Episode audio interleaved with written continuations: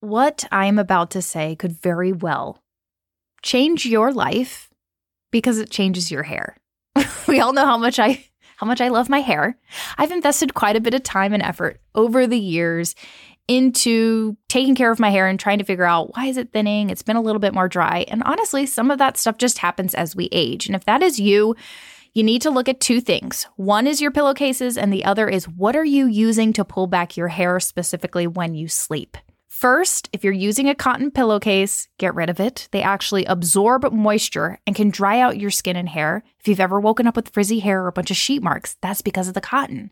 So I recently made the upgrade to 100% mulberry silk pillowcases from a brand called Blissy. Silk actually reduces frizz and tangles and prevents breakages because it keeps the moisture in your hair. And get this if you're doing a skincare routine at night, but then sleeping on cotton, that cotton is actually absorbing your skincare. Not cool. No, thank you, cotton.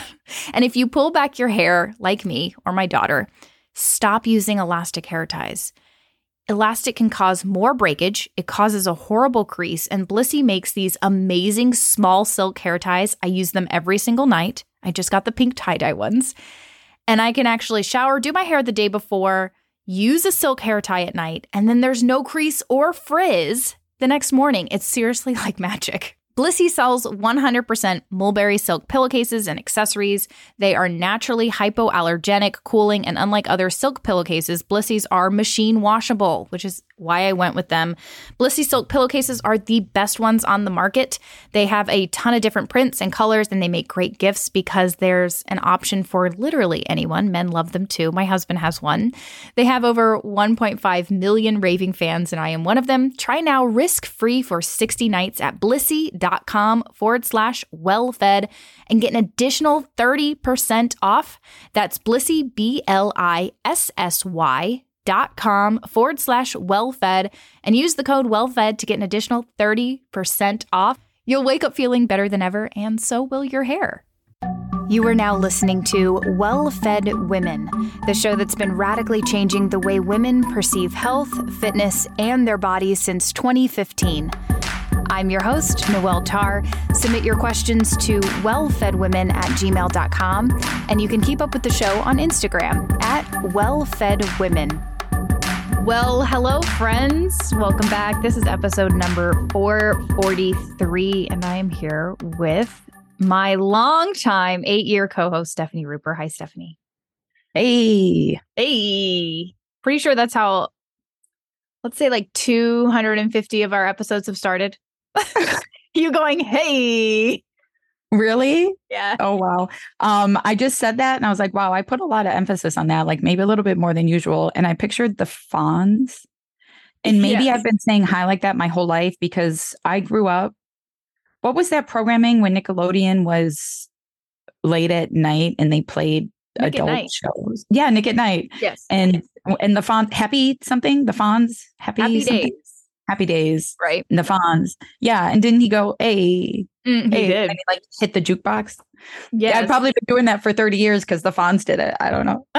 things things that settle in in our childhood and then we just carry forever. My, I, tell know. you what, I loved I Love Lucy. Loved that really? show. And I think it came on at on Nick at Night. So like it was like it one of those like 10 o'clock at things and I would watch that all the time. I also watched um the Brady Bunch a lot, but I loved I Love Lucy. Mm. That was my show. Mm. Isn't that cr- like it feels like when we were watching those shows though, they were classics, like they were old. And I guess like this generation's they're never going to watch it cuz like you watched what was on TV, right? You didn't just on demand watch whatever. Now there's so much programming, uh, so many apps like you lose the classic shows, the Wheel of Fortune, the Jeopardy, the stuff that was on. So you kind of just like watched it. That's that's true. The passive the passive watching I think is yeah. kind of coming to an end. Although if people if certain shows have a reputation of being classic, I can imagine that various platforms would, you know, bring yes, them like back and right. sure.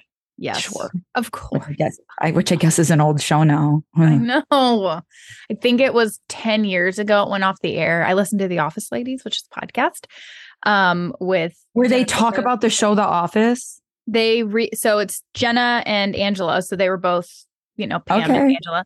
and they have gone back and rewatched every episode. However, their rewatches are really, really good. Like they'll mm-hmm. actually break down the entire episode and be like, at five minutes, 42 seconds, this is what happening. This or this is what's happening. This is what I caught in the background. This is what I was actually working on. This is what we did that day. Like, so it's really cool behind the scenes stuff, which I definitely eat up. So cool. it's good.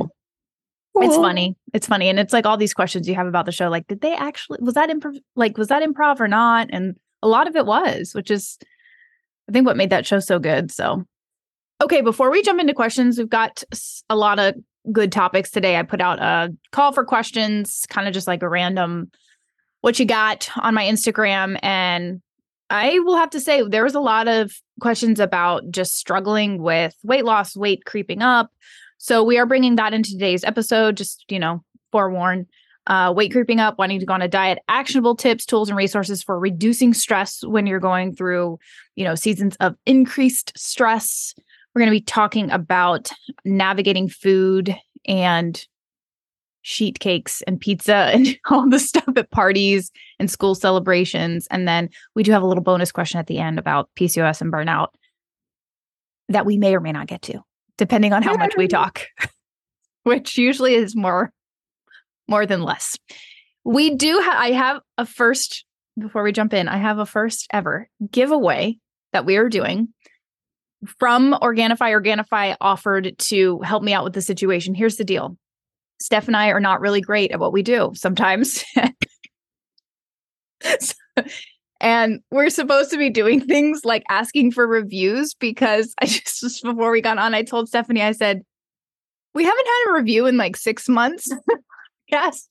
Now I, I'm sure there's been like a couple, but it's been a while. And I understand, like, if you're not being told, like, you're just not going to do it. And I listen to a lot of great podcasts, and it's not until they're like, hey, could you leave a review? I'm like, I'm going to leave a review because I love this podcast. So we would we need reviews we haven't had many in a while and we just need the help so that apple thinks we're credible and a good show so if you can leave a review it's really easy to do it may take a second but you can if you're listening to a show you can or if like this episode is live you can click on the three dots um, and say go to show it's like the three dots right below the actual screen and it'll show you episodes scroll down and then it says ratings and reviews, and you can just leave the stars and then actually write a review.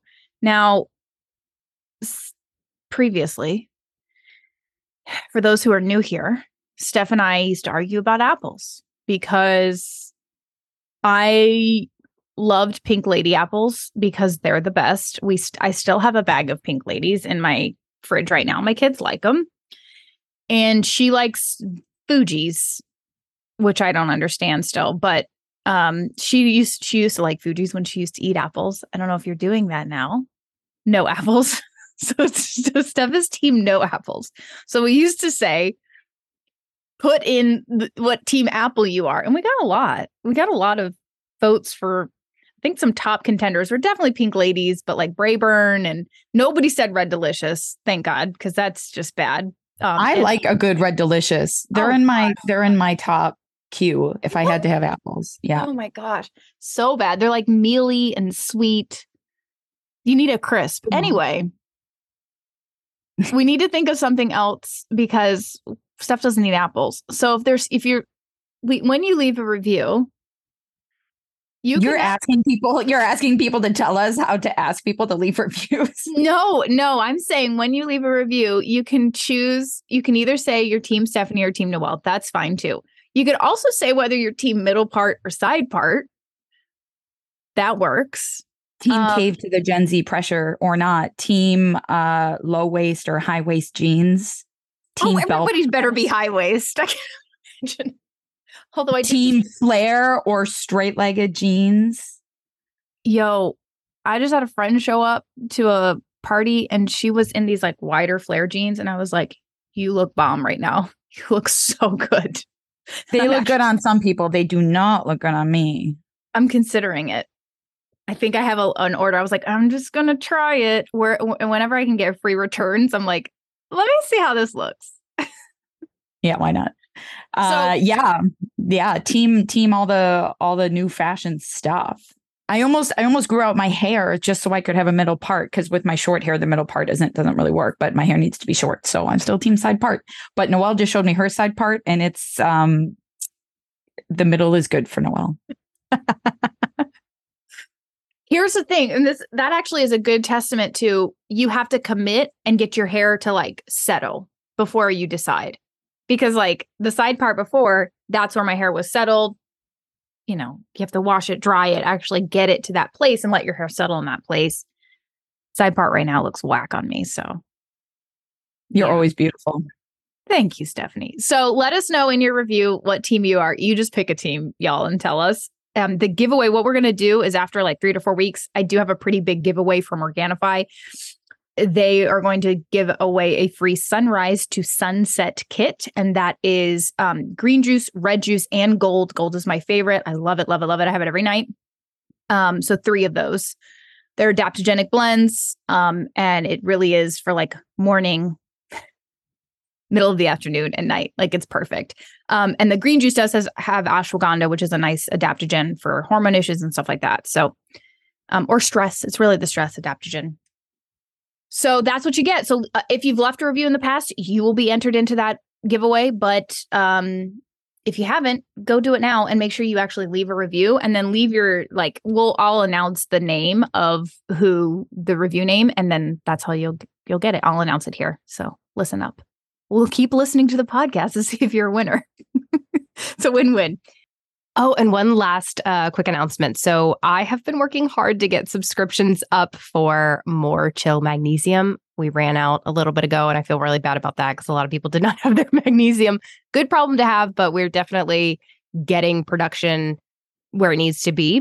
With that, we get to launch subscriptions. I'm so excited. So we launched it on August 28th. If you sign up for subscriptions before September 12th, you will lock in either a 25% discount if you want three bottles every three months or a 20% discount if you want two bottles every three months for life. I wanted to give people multiple options for subscriptions because I did a poll on Instagram and some of you said that you don't take the recommended dose, you actually take a lesser dose because it's so effective. So that's cool. So that's why we said, okay, we're going to do two bottles every three months as well. I don't want to, I don't want people to have too much product. You know, it's no, that's no fun. So you can lock in this deep discount for life 25% or 20% depending on how many bottles you need that'll come every 3 months if you sign up for subscriptions or you want subscriptions after September 12th you'll lock in a 15% discount but we wanted to give everybody who loves it now the opportunity to lock in a deeper discount so that is live go check it out on wellminerals.us so question are you ready for questions do you have anything anything new with you no not that needs to be shared on this. podcast. okay. You're still wearing teal, which is good. Um, I'm good. I'm excited. Good. Okay. Question number one is from Jennifer. She says, I'm so confused with all the recommended diets out there, and they all claim to have the answers metabolic health, intermittent fasting, low carb, keto, etc. I just want to fit in my clothes, and my weight has been creeping up since turning 44. I'm 46 now. I'm active. I have a healthy diet, but I do need to work on portion sizes and calorie intake. Still, it is so hard for me to, to lose weight. It's never been easy. Body image has always been a problem for me, but really at this point, I just want to fit into my clothes comfortably and feel like I have energy to keep up with my family. Yeah, uh, it's challenging. It can be challenging. You know, when we're going through anything, um, when we're going through anything. so I guess when we're alive, you know, our uh, our stress can come and go. So many factors can be playing roles. Our hormone profiles are always changing, uh, and it and it can be it can be really difficult. Now, if you've you didn't like share uh, more specific details about your weight and your goals, and that's totally cool. Like no obligations to share that information ever. Uh, but I just throwing it out there to everybody, right? There, uh, you could be one could be coming from a context of having been under eating for a really long time, and then eating a little bit more and seeing weight coming on, and you're inching up, but you are in like pretty low sizes, right? And that's a little bit different from I my sizes have been increasing for a very long time. I'm looking into weight loss for very specific health related goals like and so anyway we can all be somewhere on that spectrum right and so just know that that that, that can be a little bit different because my advice might be in a lot of circumstances please let yourself be comfortable. I mean, we should all be comfortable with gaining weight, but you know, this is the primary area of growth. We want to make sure that we're not persistently under eating. Persistently under eating can eventually lead to metabolic slowing, you know, your metabolism slowing down and then becoming uh, creating a lot of hunger signals. So you have a slower metabolism while you're eating more, that sort of thing. And that, and that, of course, in that instance is just like chill out, let it all happen. Chill, chill, chill. Chilling is important for everybody. Um, but I, I, I do deeply understand uh, it, it's it's it's important to watch our bodies, and if we continue gaining weight, or you know what I what I want to point to here in this question is not necessarily the fact that you're gaining weight, but the fact that you feel like maybe you don't have proper appetite regulation, right? Um, hmm. Your weight can like be a natural consequence of that. Um you know there's all this debate about whether you should eat three meals a day or two meals a day or maybe six meals a day and you know everybody's everybody's got a lot of opinions about that. I personally i believe in eating rhythms that help us not develop strong cravings you know that that help our appetite regulation systems naturally and that help us feel fed enough that the next time we eat we don't feel the need to to overeat or and we can get like our body will make and we can get their their satiation signals right? That's that's really um really very interesting to me. And so you know you're talking about your weight creeping up and that could be in any instance from any variety of factors having to do with inflammation having to do with stress and those could all be relevant for you inflammation and stress of course do make it harder for the body to have proper satiation signaling um, but that is if if you're experiencing lack of fullness, then I would I would kind of I would look at that. I would look at that because that's a that's a toll on on your mental health and your weight can continue to keep increasing like portion quote unquote portion control you know eating portions that your body is like designed to handle at any given point in time being able to do that proper appetite signaling is is quite important and uh, for for your health and in general. And so I would ask about that. You know, is is your weight creeping up and you're having trouble with your portions because you're stressed about it and you're anxious and you're thinking about your body size a lot and so your brain is becoming kind of obsessive about food and so every time you eat you never really feel full. Like there's a psychological dimension there. And if you're gaining weight and, and, critical of yourself about it it can create this negative feedback loop. You know anytime you tell yourself not to think about something you're going to think about it. And it's it's really hard to to pull yourself out of out of that obsession especially if you continue to keep trying to restrict more and more and you keep going longer and longer between meals and then you end up developing more and more of an appetite and then you eat a lot and then after you eat a lot your body like stores some of it your body does this and your hunger regulation mechanisms can can become further dysregulated so there's this there's psychological components to to all of that um, stress is a big player in appetite regulation. Um, being a shallow breather, I have actually been doing research on um, shallow breathing. And if you don't breathe very deeply and if you don't clear carbon dioxide out of your blood, this can actually interfere with like the, having the proper pH in your blood for proper appetite signaling and satiation signaling hormones. So, stress reduction, deep breathing, circadian rhythm is so important for appetite. I cannot if I if I'm like in a, in a in a rhythm and I don't do that thing that I sometimes do, which is just stay at the library all day. Right? If I if I eat meals and I've eaten most of the calories my body needs by evening, I don't feel hungry later.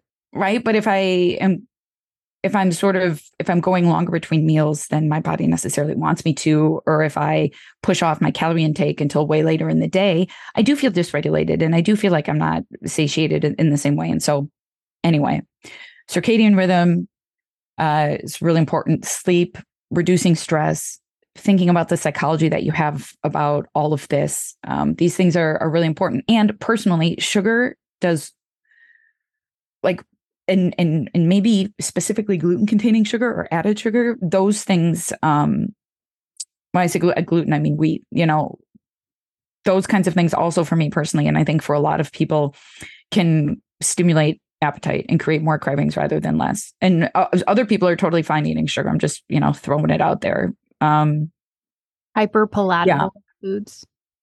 Sure yes. Hyper palatable or palatable I'm team hyperpalatable. Can you imagine everybody spelling out hyperpalatable and trying to put like a like an accent mark with the proper emphasis in their review? team hyperpalatable. I'm team hyperpalatable. Um yeah, so so I just I want to I want to put that I want to put that out there. And of course everything else about motherhood and vitamin D is so important and uh, mm. mood and all the all the stuff. Um pivoting our attention to health and trying to get out of the negative influence. I mean, even just seeing people with these like idealized bodies, you know, on on the gram can create feelings of deprivation and hunger in us. So mm-hmm. yeah, there's a whole lot there. But I, I would I would look at that because I I I want for you, you know, to to feel at home in in your body and that's mind and spirit together. And I, I think that looking at the appetite is a key piece to that. I think what you, what you did a, a really good job of touching on is that as older women, millennial women, women in our 30s and 40s, we have all this history with us. So we've likely spent a lot of time dieting, trying diets, re- restricting, you know, feeling bad about our body. And so we carry that with us. That's like a burden that we carry constantly. And if you haven't properly dealt with that, or you've kind of subconsciously been re- still trying to constantly restrict yourself, that is, it's, you know, you're always, you're going to have problems with appetite and satiation because if you're constantly restricting and under eating, your body does the opposite you know we have studies and research that shows that your brain upregulates thoughts of food when you are actively dieting and restricting. Yeah it's very clear. It's yeah. very clear it's not. A, it's not a yeah it's not a um, hypothesis. It really does happen. So we have this obsession and even the whole why i have problems with portion size and calorie intake.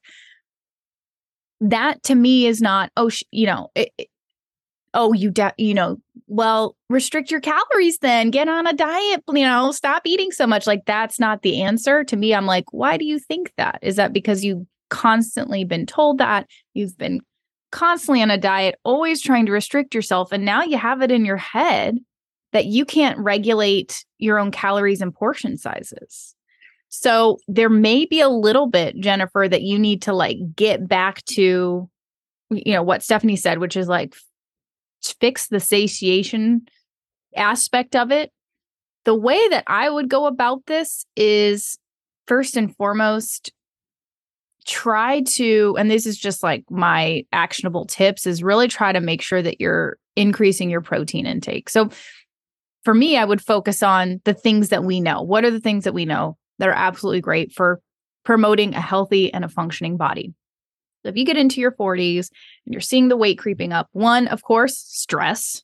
Okay. We know that stress is a big player and it, it, the knob sort of like perimenopause just turns that, you know, we after 40 and you're headed into perimenopause, stress is like that knob just cranks that into high gear.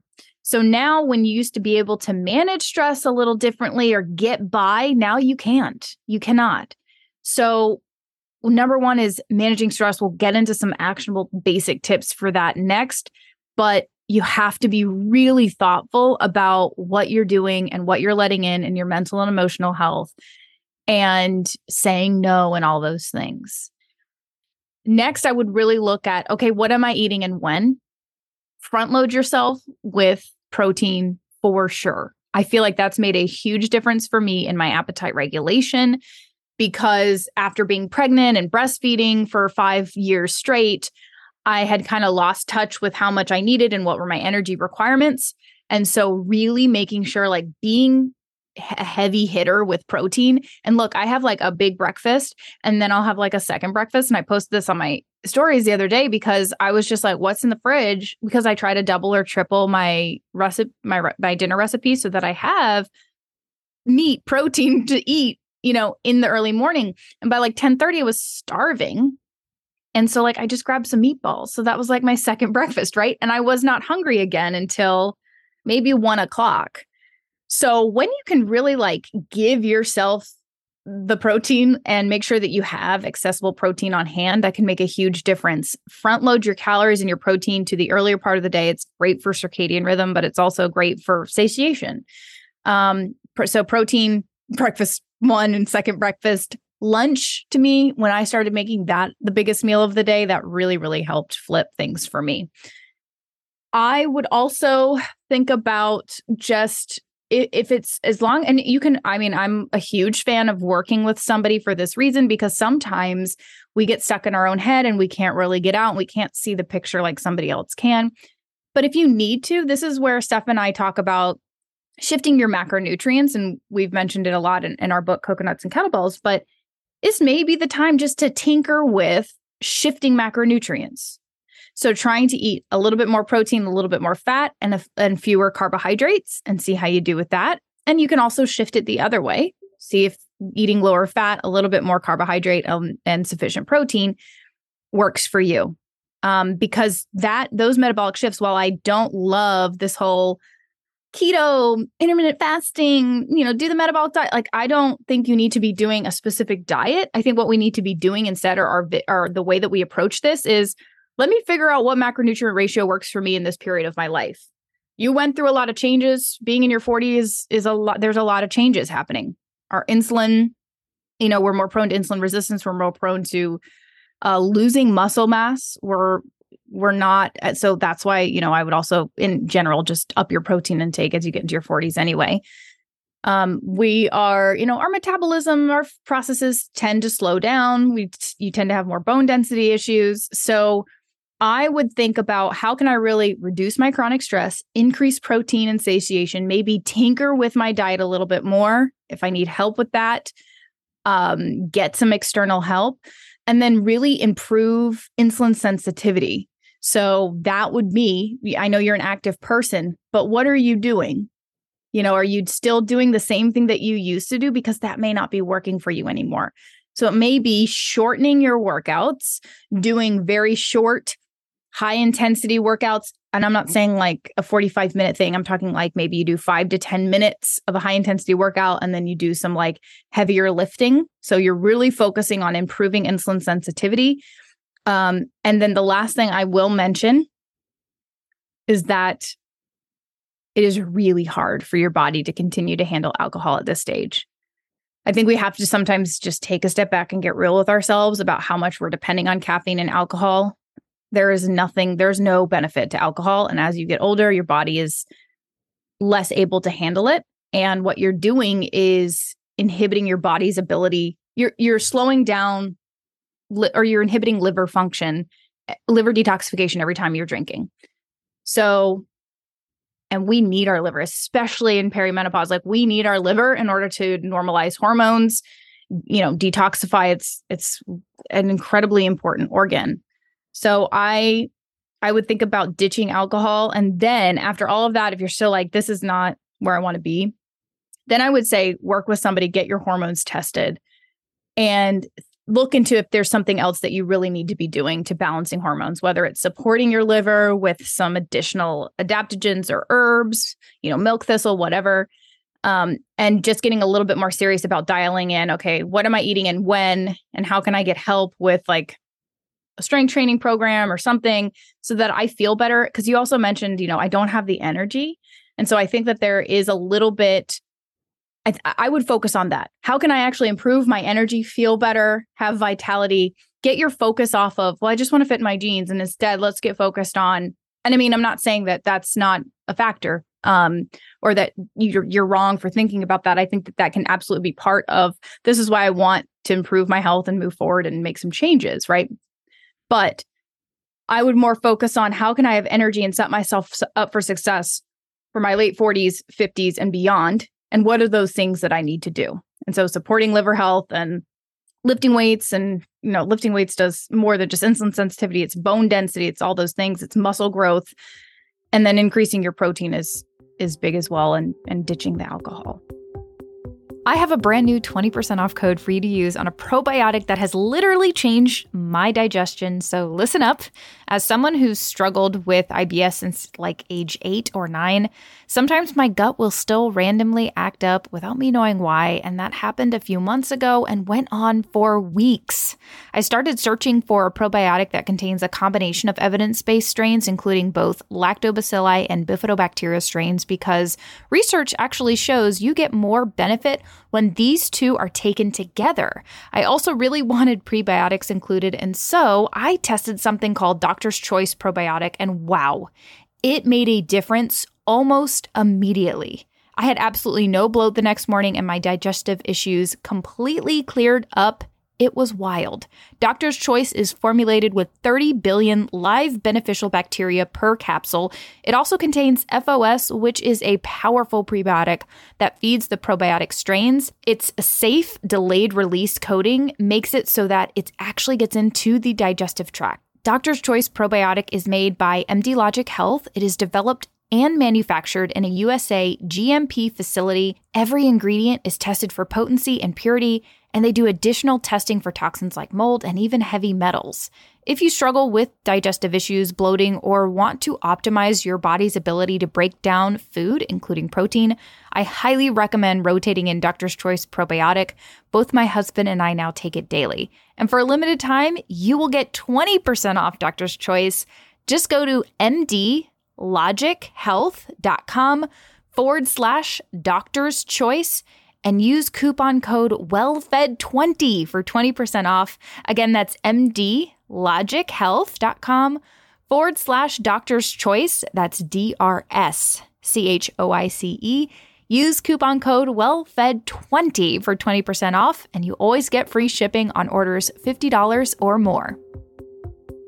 Those that's, a, that's, a good, that's a good shout. Yeah, I like I didn't even get to like the specific diets. Those were um those are great shouts. Um, yeah. yeah. Thank you. Okay. That's why we work together. Question number two is from Mama to Mine. She says stress reduction is clearly important. she thinks she's annoyed. She's like, stop talking about stress. What are practical ways to achieve this? And then Amy Blaze says, Hey, Noelle, I'm going through a stressy work phase, which sounds exactly like something Stefani would say. I'm putting on weight and my period is AWOL. Any tips? Aw, stressy. Um, yeah, stress reduction is is super important. I see like a, a multi-pronged approach is really important.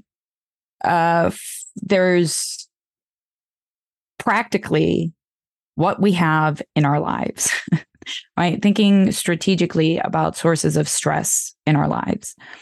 Are they inevitable? Can we reshuffle?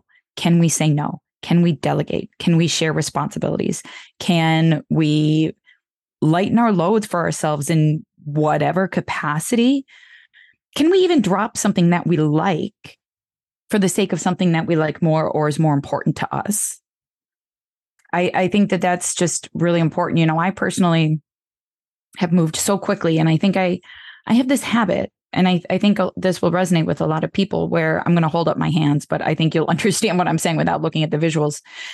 Like there's a certain level of stress that is tolerable to me. It's like I can live with this.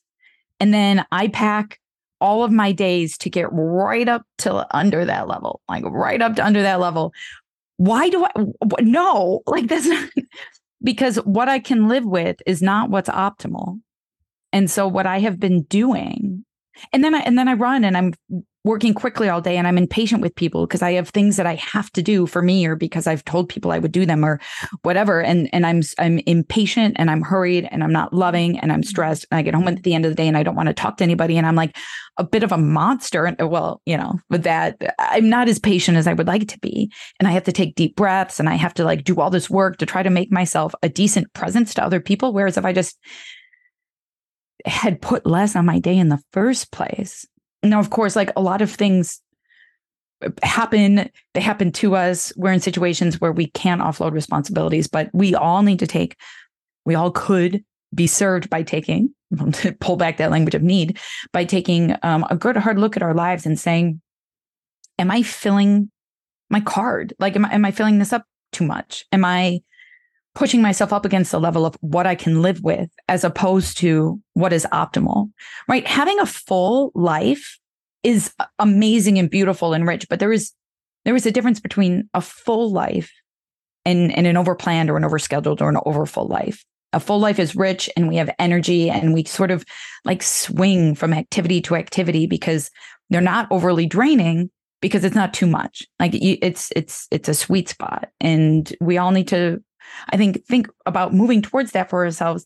And that does mean letting go of things that we like mm-hmm. for the mm-hmm. sake of things that are more important or that we like more. I, it, it, somebody once said to me, I think it was a professor in my undergraduate degree or something. You can do anything you want, but not everything you want. And and that's uh that's really important. And that means for ourselves and that means for other people too. Like it's just period you know um, i also want to throw out there for people um, i read this book I, am meandering i am meandering away from this question but i bet these are some things i've been sitting with that i want to share um, there's this book uh, that's I think quite popular in a lot of Christian circles. It's uh, called Boundaries, and it's so funny because I bring it up to people and I'm like, "Hey, have you heard of this book, Boundaries? I think it's by Henry Cloud or Clow or, or something."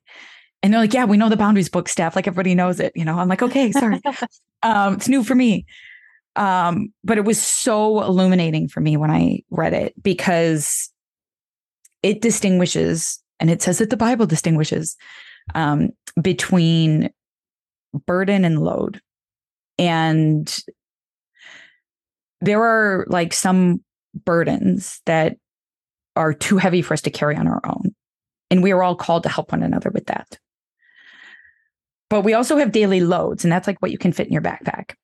And I think so many of us, especially as women, have this idea of being a good person, being somebody who carries their own daily loads and the loads of other people. And you go out of your way to do it, right? Like constantly looking for ways to carry other people's responsibilities.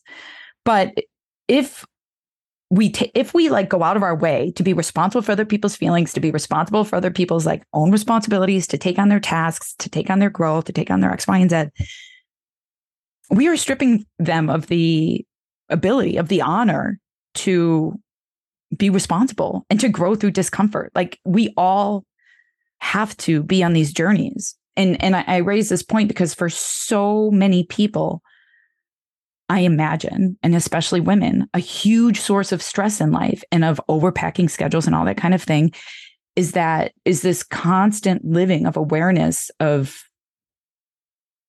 other people's like potential potential needs or the rhythms of their lives and feeling responsible for them and going out of our way to to be responsible for them but we're not mm-hmm. um and in fact trying to shoulder somebody else's responsibilities is kind of doing them an injustice.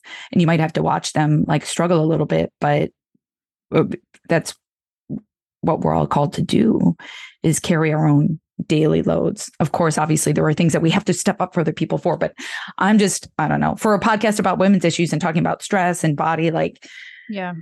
you know we all uh, we live in a culture where we are encouraged to think of goodness you know what it means to be a good person what it means to be a good woman is like so giving of of yourself and again being giving is not a bad thing you know but um anyway so i want to i went on a little bit of tangent there. So stress reduction is partially about like pragmatically identifying sources of stress in our lives and and approaching them.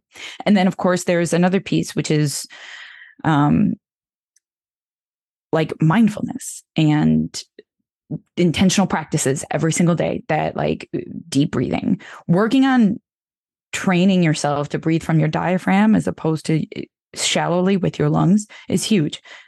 Doing diaphragmatic breathing exercises a few times a day can constantly help bring your cortisol levels back down when you're in periods of stress that you like you have no option. They are just a part of your life. You got to do it you know? Um, i try to do these things. I, I try to i try to i try to do them daily and to integrate them throughout my day to help my body keep returning to its calm baseline i often will like shoot up and just keep going like more stress more stress more stress i'll be done eventually but what I want to do is come up and then down, up and then down, up and then down, um, so that my baseline is in this like more peaceful, unhurried mode.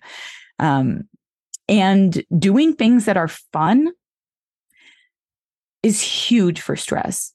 And you, I think every day trying to have fun. And if you don't have the energy to go do something fun, laugh, watch comedy, watch something light. You know, I just, the whole obsession with serial killer documentaries and stuff right now. no offense, because I'm sure that like tons of our listeners are into it. Okay. Yeah. Like it here's a whole nother thing, a horse that I'm about to get on, and I'm so sorry. I'll be fast. Wow, I want to write an article about this. Like these things are compelling. They catch our attention, right? Mm-hmm. Like, yeah. But it's it's like when you're driving down the highway and you see a car crash and you like really like you really feel like you want to look at it because you're curious and like there's something in humans that are deeply curious and in that way like drawn to carnage and and perversity. Like that's the whole you know the serial killer stuff and we watch a ton of TV that's really disturbing. Yes. Like very violent, people are horrible to each other. And that might like be a way of letting go and you're enjoying yourself, but if you think you're relaxing, if you think you're making yourself more predisposed to joy and to lightheartedness and to peace and flourishing, like, I mean, I'm I don't want to tell you your feelings are invalid, and maybe I'm completely wrong about this, but there was a difference between taking a break that is neutral or maybe negative for you, but it's like you're relaxing your willpower, so it's like break time, and a break that when you're done with it, you're like more at peace with yourself in the world you know? So uh, people when i talk about what tv i watch i always tell people like i don't i don't watch a lot of the really cool stuff because it's disturbing to me and when i'm done like i don't feel better and i don't feel better about the world. Yeah. i watch like lighthearted stuff where people become better versions of themselves you know? I'll watch parks and rec like a million times. Because mm. ever because everyone's on a journey and like growth and all that kind of whatever. But these are some ideas that are a little bit more outside of the box regarding stress reduction and, and that I haven't really talked about before on the podcast, but I've been thinking about a lot recently. So take it all with a grain of salt. I hope I I don't mean to offend anybody. Everybody's feelings are valid, but um so the landscape of stress and like modern humans. Okay. Sorry. I mean, no, I couldn't agree more. Like I I think probably in the last 5 to 7 years I've drastically changed what I engage with, especially cuz like at night is when we watch TV. That's the only time I have to watch TV is like the 30 minutes before you go to bed. And you think about your nervous system health, that's kind of what you have to think about for stress reduction. M- shift your mindset because it's so overused and people are so bored with it. Shift your idea from how can I manage my stress to like, how can I proactively support my nervous system and help get it into a parasympathetic state? How can I get it down? How can I down regulate it more often than not? How can I stop being in this sympathetic stressed state and keep pinging my nervous system and and constantly stimulating it? So when you think about it from that perspective, you can kind of see the things in your life that are keeping your nervous system in this overactive sympathetic state constantly. And one of those things, unfortunately, is things like social media and TikToks and reels and, you know, scary podcasts and programming and TV shows. Like it, it, it's jarring. It alerts us and it's, it can impact us. That over time can be a source of chronic stress. chronic nervous system stimulation. So, you know, and I adrenaline, had, by the way. Sorry, like yeah, like it, it, it's it's dopamine and adrenaline and these things. Like I just you know they're uh, uh, uh. constant. Yeah. So like that's why I had to get off um TikTok was because like I, I felt like you talked about that like innate human desire to always kind of you you want to see the thing that you don't know. And somehow like I think, you know, not somehow, but I know that that's why a lot of these short videos that are like, you're never going to believe what happened next, or um, watch this guy completely wipe out, or, you know, uh, even darker stuff that I don't even want to mention, just dark stuff that like pops up and you're like, oh my gosh, they got that on video. And then like you feel like you have to watch it and then you want to like research it more and like what happened to that person. And then you find out that that family died or whatever. Like it's not, it's not helpful. It's not good. It's out there. And yes, we want to support other people and we want to like, you know, like you said, ca- be a part of carrying each other's burdens.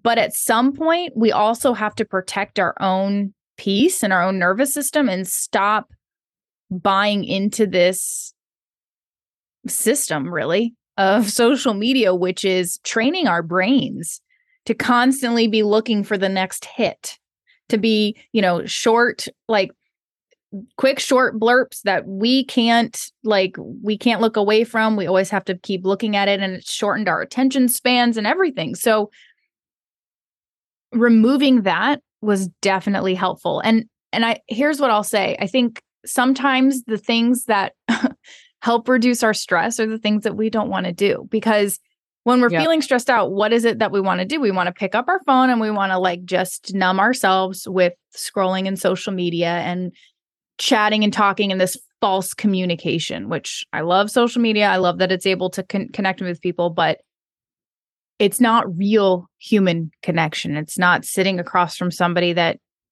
you need to be sewing into with a cup of coffee. It's not it's not real community even though we call it, you know, social. And that can actually be numbing, but it sure is not stress reducing. So we have to be get real real with our get real real.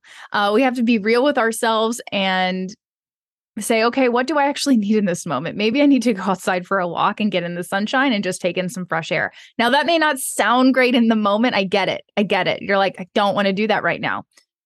But it's those tiny little shifts that you do to manage your stress, to, you know, regulate your nervous system that are going to add up over time so that you're not feeling overwhelmed or stimulated or you know and that, that prevents a crash that prevents adrenal dysfunction and thyroid issues and hormone imbalances because you're intentionally incorporating these little things that actually reduce your stress not the things that that numb you um, or make you forget.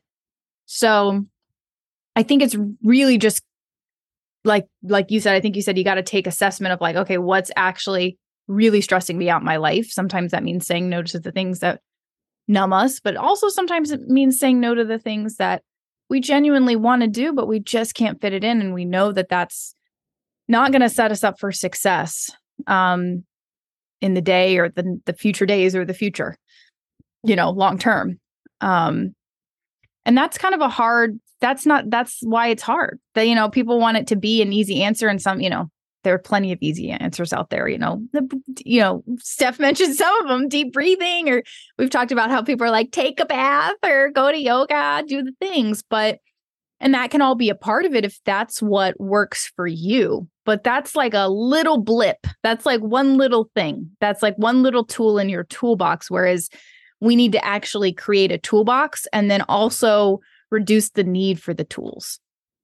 So, yeah, reduce the need for the tools because you can put all the baths on top of a you know a body and a mind that's getting cheap dopamine and constantly putting it in a state of high alert by you know watching all these gruesome things you know and mm-hmm. it's just what is it gonna you know or like obsessively tracking the news and engaging right. anger there's like there's so much anger out there and it's anger is so toxic to emotional and physical health.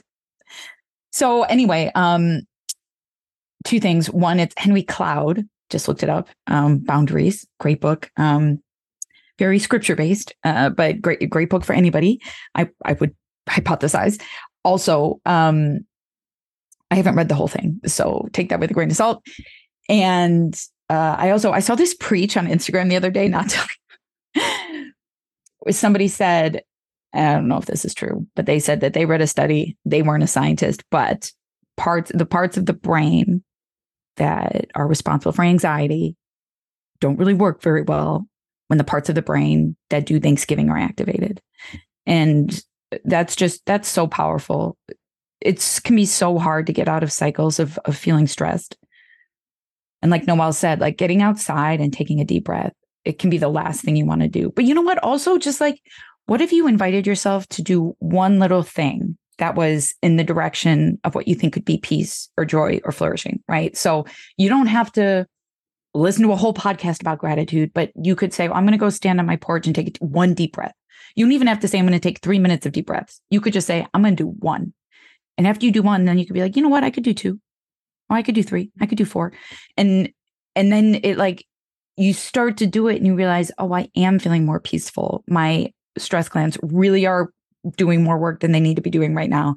And it I do feel better. And then it's not like emotional labor to feel better. You know, mm-hmm. don't don't overwhelm yourself by telling yourself you're gonna do something huge for, you know, to like get out of a habit. Let yourself let yourself change that progressively or just like I said, laughter is so powerful. So put on something funny, but not, you know, something uplifting. um, yeah. So, and I, I think I might have mentioned this recently, but when I have headaches, I watch stand-up comedy um, because it like it helps. Um, it, it, it generally does. Like th- these are physical things. So anyway, yeah. And we didn't even get into, I was just thinking about this. Get, we didn't even get into like busy culture and this idea that like we as a society, or let's just just focus on women, women should be able to handle all of these things. Like there's like this constant competition for busyness, right? There's all these expectations. Your kid should be doing all of this. You should be cooking meals. You need to be, you know, driving your kids to school and then cleaning your whole house and have you know be involved with a nonprofit and running your own side hustle and so sometimes i think women in particular probably a lot of women listening have a hard time actually just going outside in the sunshine and taking those deep breaths because we feel like well if we have the time we should be doing something because I have a long to do list. I've been meaning to research this. I have a blog post that needs to go out about this. I need to prep for this podcast, like speaking from experience, right? Like we just have all of these things. So actually going outside and sitting and taking a breath is just, we don't have time for it. So I think also the hard work, the stuff that we don't want to do is actually taking a step back and saying, what do I need to let go of? What what am I what am I doing too much of or why do I have so much on my plate when I can't eat like what's the point? If I can't even like sit with my kids and play a game without like thinking of the running list of things that I need to do at the house or you know whatever my responsibilities or I can't even go outside and take a deep breath for like a little break then like what am I doing? What's the purpose? What's the point here? So I think it also means just taking a hard look uh, opting out of busy and productivity culture and realizing that what we are asking and requiring of single you know humans like one person is unprecedented and we need to have these breaks and these times where we actually allow ourselves to reduce stress and get into a parasympathetic state because that's what we've erased in our culture that's like not a part of life if you want 20% off sauna blankets, blue light blocking glasses, blue light blocking lighting, and more, I have an exclusive code for you. I have now been testing a sauna blanket from Bon Charge for about six months, and I still love it. It is the most affordable one on the market. I use Bon Charge products all throughout my day. Many of you know them because they are a holistic wellness brand. They have a lot of evidence based products. For example, I'm wearing my Bon Charge yellow computer glasses right now because I'm trying to prevent headaches and it works brilliantly. I also put on my orange blue light blocking glasses nightly every night at sunset.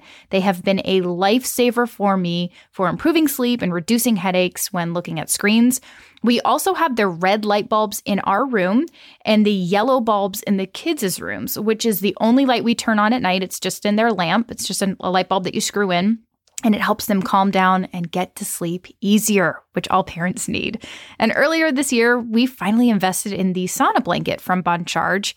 I had my eye on it for a while. I absolutely love it. It mostly pr- improves my muscle soreness and in- improves relaxation. And my husband is now using it to improve his detoxification. You just lay it out on the bed, plug it in, turn it on, and it will heat up within 10 minutes. Barm red light works by heating the body directly, which speeds up your metabolism and sweat rate. It also relaxes muscles and reduces muscle tension. Ultimately, it's an incredible way to support your lymphatic system in detoxification, which frankly, we all need to be proactive about for proper hormone function. I even used it daily when I was doing my parasite cleanse. And we have a deal which you will not find anywhere else. Go to boncharge.com forward slash well fed. Use coupon code well fed to save 20%. That's boncharge, B O N C H A R G E dot com forward slash well fed. Our coupon code is well fed for 20% off. That's $140 off your very own sauna blanket. And the discount works on all blue light blocking glasses, light bulbs, and more. Yeah. I don't think like I've been waking up for the last two or three weeks to, you know, this, like I was talking about, like filling my life to the amount of stress that I can tolerate. Like I just mm-hmm. always, always filling my life to the amount of stress that I can tolerate, the amount of hurry I can tolerate. Here's another book I've recently read um, The Ruthless Elimination of Hurry by, mm-hmm. I believe his name is John Mark Cromer um ruthless elimination um and that uh, another Christian book. Um, yeah, John Mark Comer, C O M E R, and you know, it's just that's that's that's our habit, that's our rhythm, and it's so wrapped up with our ideas about what it means to be a good person, and so it's so hard to stop. But it's good for us. It's good for the people in our lives. You know, it's just like with all this body image stuff it's uh it, it can be really difficult to step outside the norm but at the same time this is these are changes that are good. And so is that not what we're called to do even if it's difficult is to set an example for other people you know model that behavior. People are so deeply influenced by those around them and what they see. And just modeling the be- the behavior that we want to exist in the world is really important. You know, do I want the people around me to be super stressed out and to never set boundaries? No. so, you know, if I if I change that for myself, then I'm then I'm modeling that. I'm living into that. Mm-hmm. And that's just like that's a part of just how change in the world happens. So I don't know, food for thought. Speaking of modeling behavior, question number three is from Wholehearted Living and Wellness. She says, How to navigate making healthy food choices for your small kids when surrounded by sad food culture without contributing to disordered eating behaviors later in life, Adrena says how to handle sweets and not the good alternatives with three and a half year old at parties, holidays, etc. Um, I'll say my piece, and then I want to hear what you have to say. Um, so, Stefani's giving me the fly swatter. Go go go. Um, shooing me, shooing. Um, okay, so I will say that this is a challenge. So if you think that there are people who have this all figured out, they don't. It's just we're all struggling through it. We're all trying, we're all making decisions on a case by case basis. That's really what I'll say. I I try as hard as I can um, to control the environment, to control what my daughter eats, but inevitably things are going to happen. And what my mindset, I will keep this relatively short, but my mindset going into, let's say, kindergarten and like, my gosh, there are so many birthday parties and all the things. My mindset going in is okay, this is her exposure.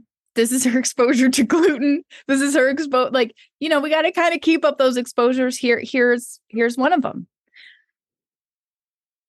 I really truly in my heart, if I look so I want you to just take a look back at like how you were raised and what you ate growing up. Okay.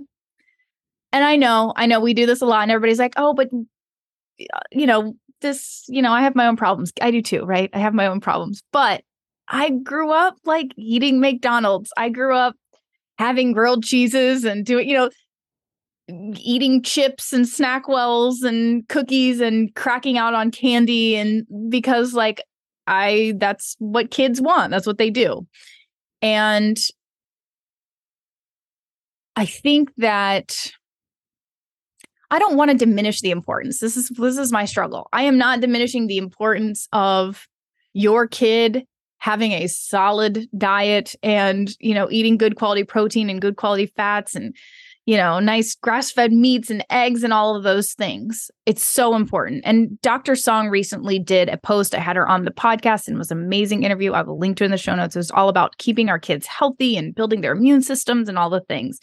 And she did an interesting post, and it was something to the effect of most parents struggle because they're they want their kids to stay normal. So how do we navigate wanting our kids to be normal um, in this culture. And she made a good point, which is what is normal is not that great because a lot of kids are struggling. A lot of kids are struggling with ADHD. A lot of kids are struggling with anxiety, with suicidal thoughts. Um, you know, we have higher rates of ki- issues with kids, both mental and physical, than ever before. So, do I want my kid to be normal? Do I want to be making decisions that are not normal for my kid? Absolutely. I'm not going to be a normal parent. I can tell you that. Um, you know, my, my child is, you know, we're going to be making a lot of decisions differently. And I think one of those, of course, starts with first and foremost the food in our home. I don't typically don't bring things into my home that I don't want my kids to have free reign and the ability to eat. So I struggle with because when I was younger, I candy was like kept as like this morality, like, no, it's separate. You can't, you have to keep it in your box. You have to ask if you want a piece. And it was like put on a pedestal. So I always wanted candy. So I do intentionally have different treats in the house. We we do eat dessert. My kids love it. I make I'm like a baker. I you know, I do, this is what I do for a living. So my kids get to enjoy that. And sometimes I serve it with their dinner, sometimes I don't when we go out, you know, I've started trying to navigate this in the best possible way. Last party we'd had, there was pizza, there was, and there was sheet cake. And I talked to Stella and I said, Hey, and so we've made certain connections. And I think this is really the way you move forward with your kids is you just try to make connections and say, with Maverick, it's a whole different story. So first of all, you have to figure out what's right for your kid in the moment and what does your kid um lean towards. And what's their personality type and all the things. Um, I have one kid who is a little bit more, she, you know, she's really like, I, I, she wants to be normal. She doesn't want to be the kid left out. And Maverick could care less. So with her, we're navigating the social situation as a whole. So we were at the birthday party. They had pizza, they had cake. She's had stomach aches before because of things that she's eaten. So we've made that connection. So I, you know, we I said, "Hey, Stella, why don't we just like pick one thing instead of doing the pizza and the cake? Like, let's just pick one, and then um, we'll just eat. If you're still hungry, we'll just eat more when we get home. So instead of it being like, "No, you can't have that," or "No, that's bad for you," or whatever, I always try to bring an alternative or encourage my kid that she's going to still get an alternative or get something special when we go home. And so she had some sheet cake. I actually asked her to just, I was like, just eat a few bites and then we'll go. She ate the whole thing. And she was like, sorry, mom, I ate the whole thing. I said, girl, you did not need to apologize. You did not do anything wrong. Like you just ate the cake and that's fine. I said, how do you feel? And she's like, fine. Okay. Um, and that, you know, inside I'm like, dang, I should just ate this massive piece of sheet cake. But um, it is what it is. I'm not going to make my child feel shame about it, right? So then when we go home, we're going to just eat our normal things. I'm going to make sure that she's eating protein and she's got her eggs in the morning and you know, just praying she eats a vegetable at some point and focusing on fresh foods and doing the best that I can with the situation that I can control and making sure that she knows she's not wrong or bad or she needs to be shamed or um that or that she needs to hide it from me. You know, I don't want her to feel like oh, I'm going to try to sneak this piece of cake because I know my mom doesn't want me. We are te- like her and I are a team. Right? I want her to know that I'm on her side. And so that's how you have to approach this is like, hey, let's work together to feel figure out like what's best for you today. Um, and maybe at six, I can start to give her just a little bit of education. I've started dropping like, well, protein's what makes you feel really full. So if you're still hungry, it's because you didn't eat your meatball. Do you think you could take a few bites of that? Like, I know it's not your favorite thing, but that's what we have for dinner tonight. Um, and I have seen her grow in that way. I don't make her special meals. I don't, you know, I've seen her grow and actually eat more because, you know, I'm serving her what we're all eating.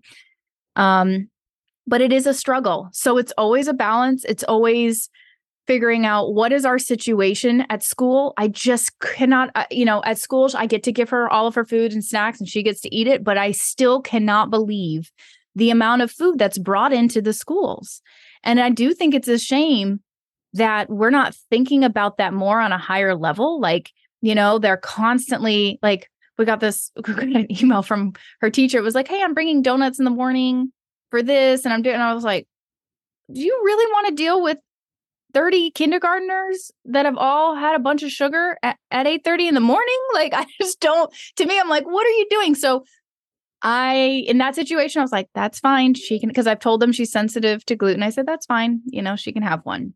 But other times when they're like, hey, we're doing a craft with Froot Loops, I'm like, I'm going to bring my own Froot Loops. I'm going to bring my own, like, you know, little Seven Sundays things, and Stella can use those as another kids in class that have some issues too. And I was like, you, you know, the kids who have issues can just use these.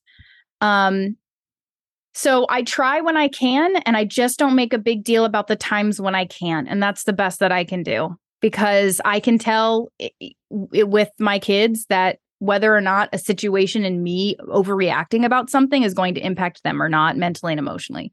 So I am taking everything into account. I wish I could control more. I wish I could like have a you know better situation. Unfortunately, like she has some friends that don't do gluten and that is that's really cool because like we can band together with that. But other times, um, I have gotten some alternatives. So I'll say, like, hey, like at, at church on Sunday mornings, they sometimes serve donuts. And so with Stella, you know, I'm like, hey, let's just make sure you have like something special. So I'll get her special Larabar. I'm like, why don't you eat your snacks? Cause like we brought all your snacks and your snacks are really good. So like, why don't you eat your snacks? And then when we go home, maybe we'll have one of those like gluten free donuts that we have at home if you really want one. And so like I try to make sure that she's still getting the thing and still feels like she's getting the treat and not feeling like she's restricted. And then other times I'm like, yeah, Stella, today go for it. Whatever you, you know, because I can tell she's really, it's really stressing her that she doesn't, she's left out. Like she has to stop herself from getting something. So it is always a balance. I don't have it all figured out, but um, I think stressing about these, even if it's like one, even if it's once a month, stressing about these once or twice a month exposures is not it it's not it. We don't have to be so controlling with everything our kid does. I hate to break it to you, your kid's going to turn 15, 16, 17, 18. And if you're not giving it to them now, they're sure as heck going to be getting it later. There are going to be times when they're older where they're going to be buying from the vending machine and eating ho hos and doing whatever. And so I think that being a like a, a, treating it more like a teammate situation and really making sure that they know that they're not doing anything wrong and it's you know they're not they're not bad for wanting it. But uh, giving little nuggets of education along the way providing alternatives is kind of the way to go and set your kid up for success and then just model the same behavior. You know see let your kids see you loving food and loving cooking and enjoying the gardening and the fresh you know my kids hate everything i have grown in the garden. They will not eat a single thing. They won't eat besides the potatoes. I've actually got them to eat the potatoes. Otherwise they think tomatoes are gross. They think cucumbers are awful. Like nothing. So I'm this year, I'm like, I'm growing raspberries and strawberries because I just want my kids to attempt to be making this connection of like, I'm picking the things and I'm enjoying it and it's like fresh. So I just want them to get that positive relationship with these fresh foods and how it's grown and enjoy cooking and enjoy, you know, baking and we can get into some of the more nitty gritty education later in life, but I want them to have a good relationship with food, a fun relationship with, with food, and enjoy it and not feel like I'm getting the short end of the stick because my mom's crunchy, you know? So yeah. That that's what I that's what I have. Yeah, that that strikes me, you know, as deeply balanced and and wise. And I do think you know, pivoting attention to the positive and to what you're including is really is just it's really important. And as kids grow to talk about things in terms of health and to model your focus on health and to show the benefit of focusing on health and not shaming people for doing things that are unhealthy, right? Like, or yeah. this, like, I wouldn't throw out judgmental comments about people's what's in people's shopping carts, for example, or, you know, I, I oh, might yeah. say, Gosh, well, I, well I don't, I might say like, well, I don't choose that for X, Y, and Z reasons, but I wouldn't, I wouldn't want to model like sh- I wouldn't want to bring shame into the conversation in yes. in any way. Um, and then 100% when it when it comes time for kids to be making their own decisions they they won't have shame attached to it at least not from you. And again you can you know always talk about that down down the line. And refraining from bringing shame into the conversation and also like just empowering kids with knowledge. Mm-hmm. and and then you're and then you're and then you're a teammate and an attitude again when they're at the vending machine or or whatever you know kids adolescents to the best of my knowledge right can can make decisions out of out of resentment if if there's been right. shame and if and and if you're not a teammate and so pulling that out of the equation sort of helps them again in theory not having kids myself or studying this like can help people in general just make decisions eh, you know that without without the weight of, of distractions, right? That can actually be freed to pursue their own health because they're, you know, not burdened by all the baggage that can be attached to it. That's such a good point. I hadn't thought about the the shame aspect of it because so I mean it's still very true in this generation, but generations before us, it was so common to shame other people for what's in their cart or shame the person sitting next to you in the restaurant and be like, "Can you believe they're eating that?" Or to know that there's like an ice cream shop or whatever and like look at what people are eating. Can you can you believe they're getting that? And i'm like you know it it that kind of stuff gets deep ingrained and so we're like we take on this morality with food and and what you're eating and where you're engaging and what what are you you know what's in front of you and what's on your plate as opposed to just like again being a teammate and seeing it as food and making the best decisions for us. Um so that's a really good point. I hadn't thought about that. But I'm sure a lot of people have were, you know, grew up in that kind of culture. So Yeah, I mean uh, shame is one of the most powerful things that we can feel and that we can use against other people and that we accidentally use against people all the time. Like it's it's studied in so many different parts of the academy as something that's just like really uniquely powerful and the more but it, it like it spills over. So the more you have it in any parts of your discourse in any parts of your relationships it, it it can it can kind of it can bleed over. And so you know while we're talking about bringing shame into conversations about food uh, conversations about all sorts of moral things um or so often have have shame laced throughout them. And so i you know i would encourage everybody to just be really intentional about that because um it, it can it can i think it can make it much harder for us to make healthy decisions for ourselves in all aspects of our lives um just did having you, it present. did you read the bernstein bears growing up? No but i appreciate your nuanced pronunciation of their name. What do you mean? correct. Well, because isn't it spelled like Berenstein Bears? Oh yes, yes, yeah, it is. There was a whole thing about on the internet about. Did you know you've been spelling their name wrong this whole time? yes, I have. Okay, I go ahead. Spelling a name, Stan and Jan Bernstein. Um, there's a very popular book. Most of you probably grew up reading it called Junk Food. It was one of the earlier Berenstein Bears books. Do you remember? It said junk food and it was spelled out on the cover in junk food, jelly beans, all the things. It was one of my favorite books growing up because of that. If you actually read the book, so I I opened the book, I read it to my kids. This was like years ago when we first started reading Bernstein Bears, and I was like, we are never reading this again. because and I've brought this up because Richard Scarry has a few situations where there's this pig and a pig family, and dad eats too much at dinner. And mom pig says, Don't eat too much. And then dad tries to climb up on the kids' bunk beds to kiss him goodnight, but he breaks it because he ate too much.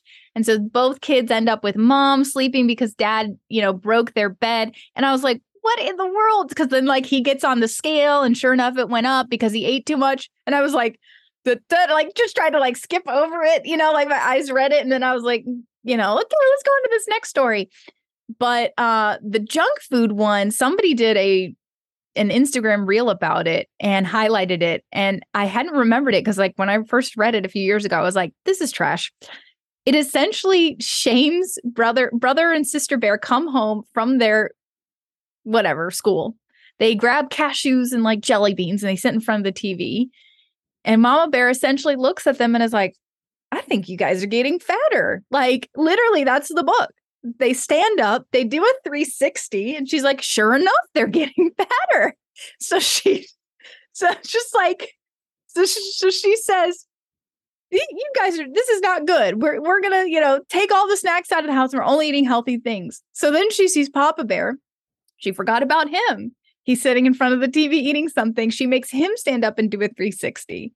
Sure enough, he's he's gaining weight. They end up going to the doctors, and the guy on the reel was so funny. Was like they go to the doctor so they now can be shamed in a professional setting. the doctor weighs them. Sure enough, they're like they're fat. Like, what are you doing? You're eating these cashews, and now you're fat. So now, hey, what cashews of all things? like what? So now, um, now they go on a diet. They're so happy that they've been eating their snacks. They they run. They even run home from the doctor's office, and then they do the five k together, and they're all just living. No! so they live happily ever after. After they they're like literally sister bears chewing on carrot sticks. Okay, write your reviews and tell us if you read this book. you know the Berenstein Bears. One.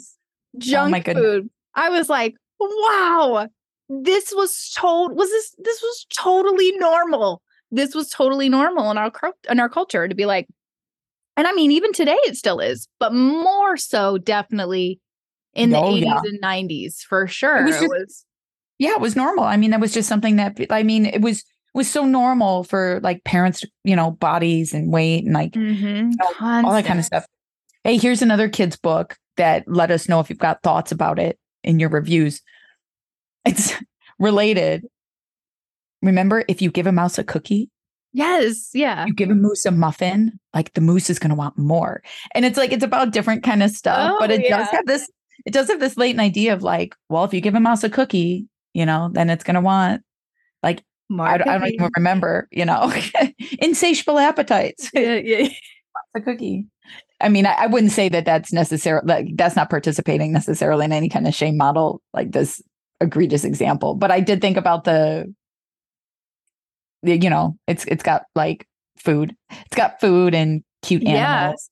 Yeah, it's totally normalized. So anyway, it's just it's just we can do better. We can do better parents. And I think we are because we're you guys are asking these questions. We're all we all want to do better. And I think there's a way to do that. And um just do the I best you believe, can.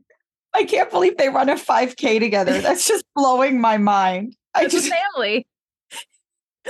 I would never run a 5K as a family. That sounds terrible to me. And you know what's interesting? I actually don't know if Mama Bear ran the 5K or not. But like the whole thing is because Mama Bear's like, y'all have a problem, you know? And I'm like, wait, you're the mother. Like, you, these are your snacks. I have you know, there's another snacks. The but I mean the whole thing is mom's shame is is shaming everybody, pushing everybody to do this, makes everybody healthier. There's another one called Too Much TV, which we still read. But it is funny because all of a sudden mom realizes like we are just watching too much TV around here. And I'm like, Mama Bear, did like put some boundaries. I don't like all this. what your kids have just been watching TV like buck wild, and now all of a sudden it hits you. Like, there's got to be some boundaries in place here, Mama. So anyway. that is some interesting parenting. Interesting parenting. Anyway, this wraps up our session on child psychology and books and being a millennial. Anything else from you, Stefani? No.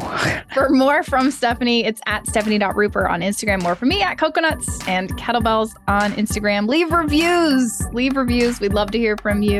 And you will be entered to win sunrise to sunset, sunrise to sunset set. A lot of S's. We will talk to you next week.